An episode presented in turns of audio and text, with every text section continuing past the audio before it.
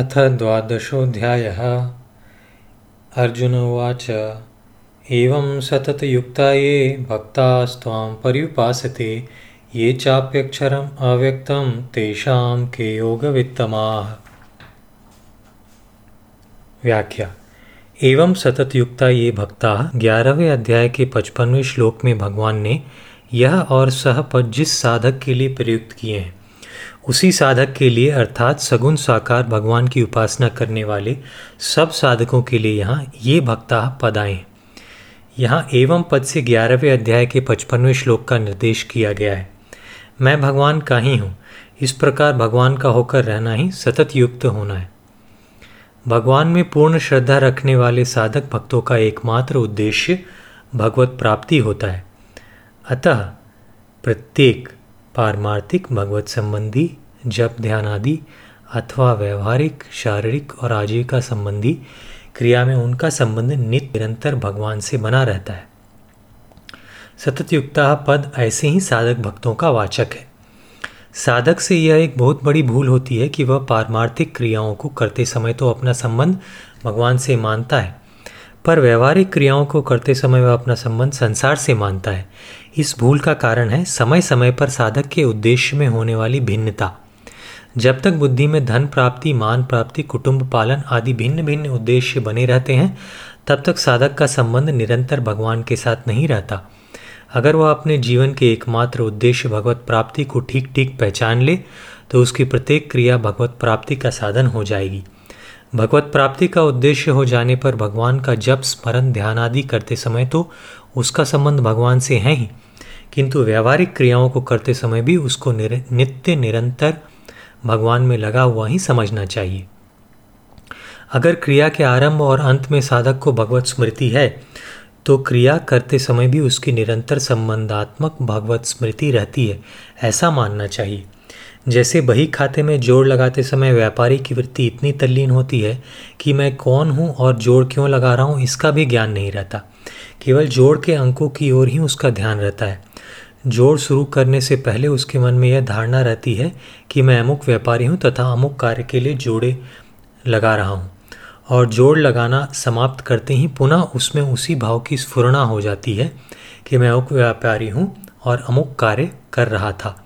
अतः जिस समय में वह तल्लीनतापूर्वक जोड़ लगा रहा है उस समय भी मैं अमुक व्यापारी हूँ और अमुक कार्य कर रहा हूँ इस भाव की विस्मृति दिखते हुए भी वस्तुतः विस्मृति नहीं मानी जाती।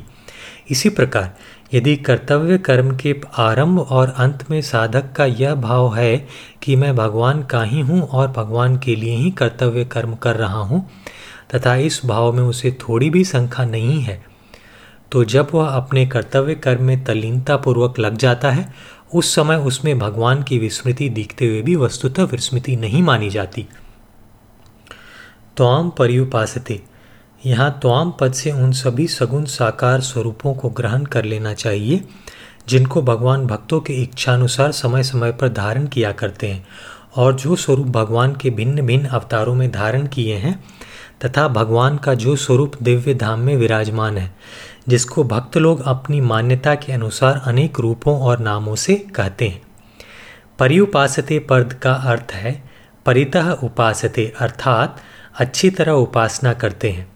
जैसे पतिव्रता स्त्री कभी पति की सेवा में अपने शरीर को अर्पण करके, कभी पति की अनुपस्थिति में पति का चिंतन करके, कभी पति के संबंध से सास ससुर आदि की सेवा करके और कभी पति के लिए रसोई बनाना आदि घर के कार्य करके सदा सर्वदा पति की ही उपासना करती है, ऐसे ही साधक भक्त भी कभी भगवान में तल्लीन होकर, कभी भगवान का जप स्मरण चिंतन करके, कभी सांसारिक प्राणियों को भगवान का ही मानकर उनकी सेवा करके और कभी भगवान की आज्ञा के अनुसार सांसारिक कर्मों को करके सदा सर्वदा भगवान की उपासना में ही लगा रहता है।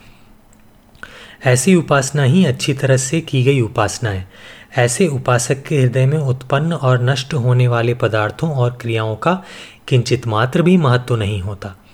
ये चाप्यक्षरम अव्यक्तम, यहाँ ये पद निर्गुण निराकारी उपासना करने वाले साधकों का वाचक है। अर्जुन ने श्लोक के पूर्वार्ध में जिस श्रेणी के सगुण साकार के उपासकों के लिए ये पद का प्रयोग किया है उसी श्रेणी के निर्गुण निराकार के उपासकों के लिए यहाँ ये पद का प्रयोग किया गया है। अक्षरम पद अविनाशी सच्चिदानंद घन परब्रह्म का वाचक है। इसकी व्याख्या इसी अध्याय के तीसरे श्लोक में की जाएगी। जो किसी इंद्रिय का विषय नहीं है उसे अव्यक्त कहते हैं। यहाँ अव्यक्तम पद के साथ अक्षरम विशेषण किया गया है, अतः यह पद निर्गुण निराकार ब्रह्म का वाचक है। इसकी व्याख्या इसी अध्याय के तीसरे श्लोक में की जाएगी। अपि पद से ऐसा भाव प्रतीत होता है कि यहाँ साकार उपासकों की तुलना उन्हीं निराकार उपासकों से की गई है जो केवल निराकार ब्रह्म को श्रेष्ठ मानकर उसकी उपासना करते हैं। तेषाम के योग वित्तमा, यहाँ तेषाम पद सगुण और निर्गुण दोनों प्रकार के उपासकों के लिए आया है। इसी अध्याय के 5वें श्लोक में तेषाम पद निर्गुण उपासकों के लिए आया है, जबकि 7वें श्लोक में तेषाम पद सगुण उपासकों के लिए आया है। इन पदों से अर्जुन का अभिप्राय यह है कि इन दो प्रकार के उपासकों में कौन से उपासक श्रेष्ठ हैं, साकार और निराकार के उपासकों में श्रेष्ठ कौन है। अर्जुन के इस प्रश्न का भगवान ने जो उत्तर दिया है उस पर गहरा विचार करने से अर्जुन के प्रश्न की महत्ता का पता चलता है, जैसे इस अध्याय के दूसरे श्लोक से 14वें अध्याय के 20वें श्लोक तक भगवान अविराम बोलते ही चले गए हैं। 73 श्लोकों का इतना लंबा प्रकरण गीता में एकमात्र यही है।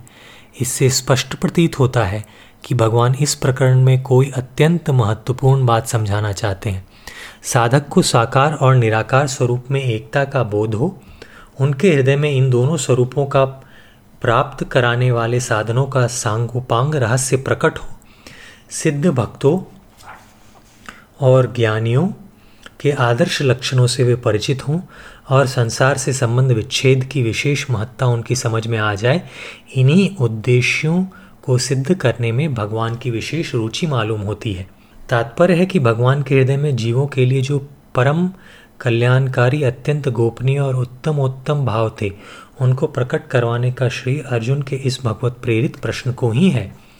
परिशिष्ट भाव योगशास्त्र होने से गीता में योग मुख्य है, अतः असली योगवेत्ता कौन है यह अर्जुन का प्रश्न है। योगवेत्ताओं की 3 श्रेणी है, योगवित्त अर्थात योगी, योगवित्तर अर्थात 2 योगियों में श्रेष्ठ योगी और योगवित्तम अर्थात संपूर्ण योगियों में श्रेष्ठ योगी। अर्जुन को योगवित्त और योगवित्तर के विषय में संदेह नहीं है, प्रत्युत योगवित्तम के विषय में संदेह है।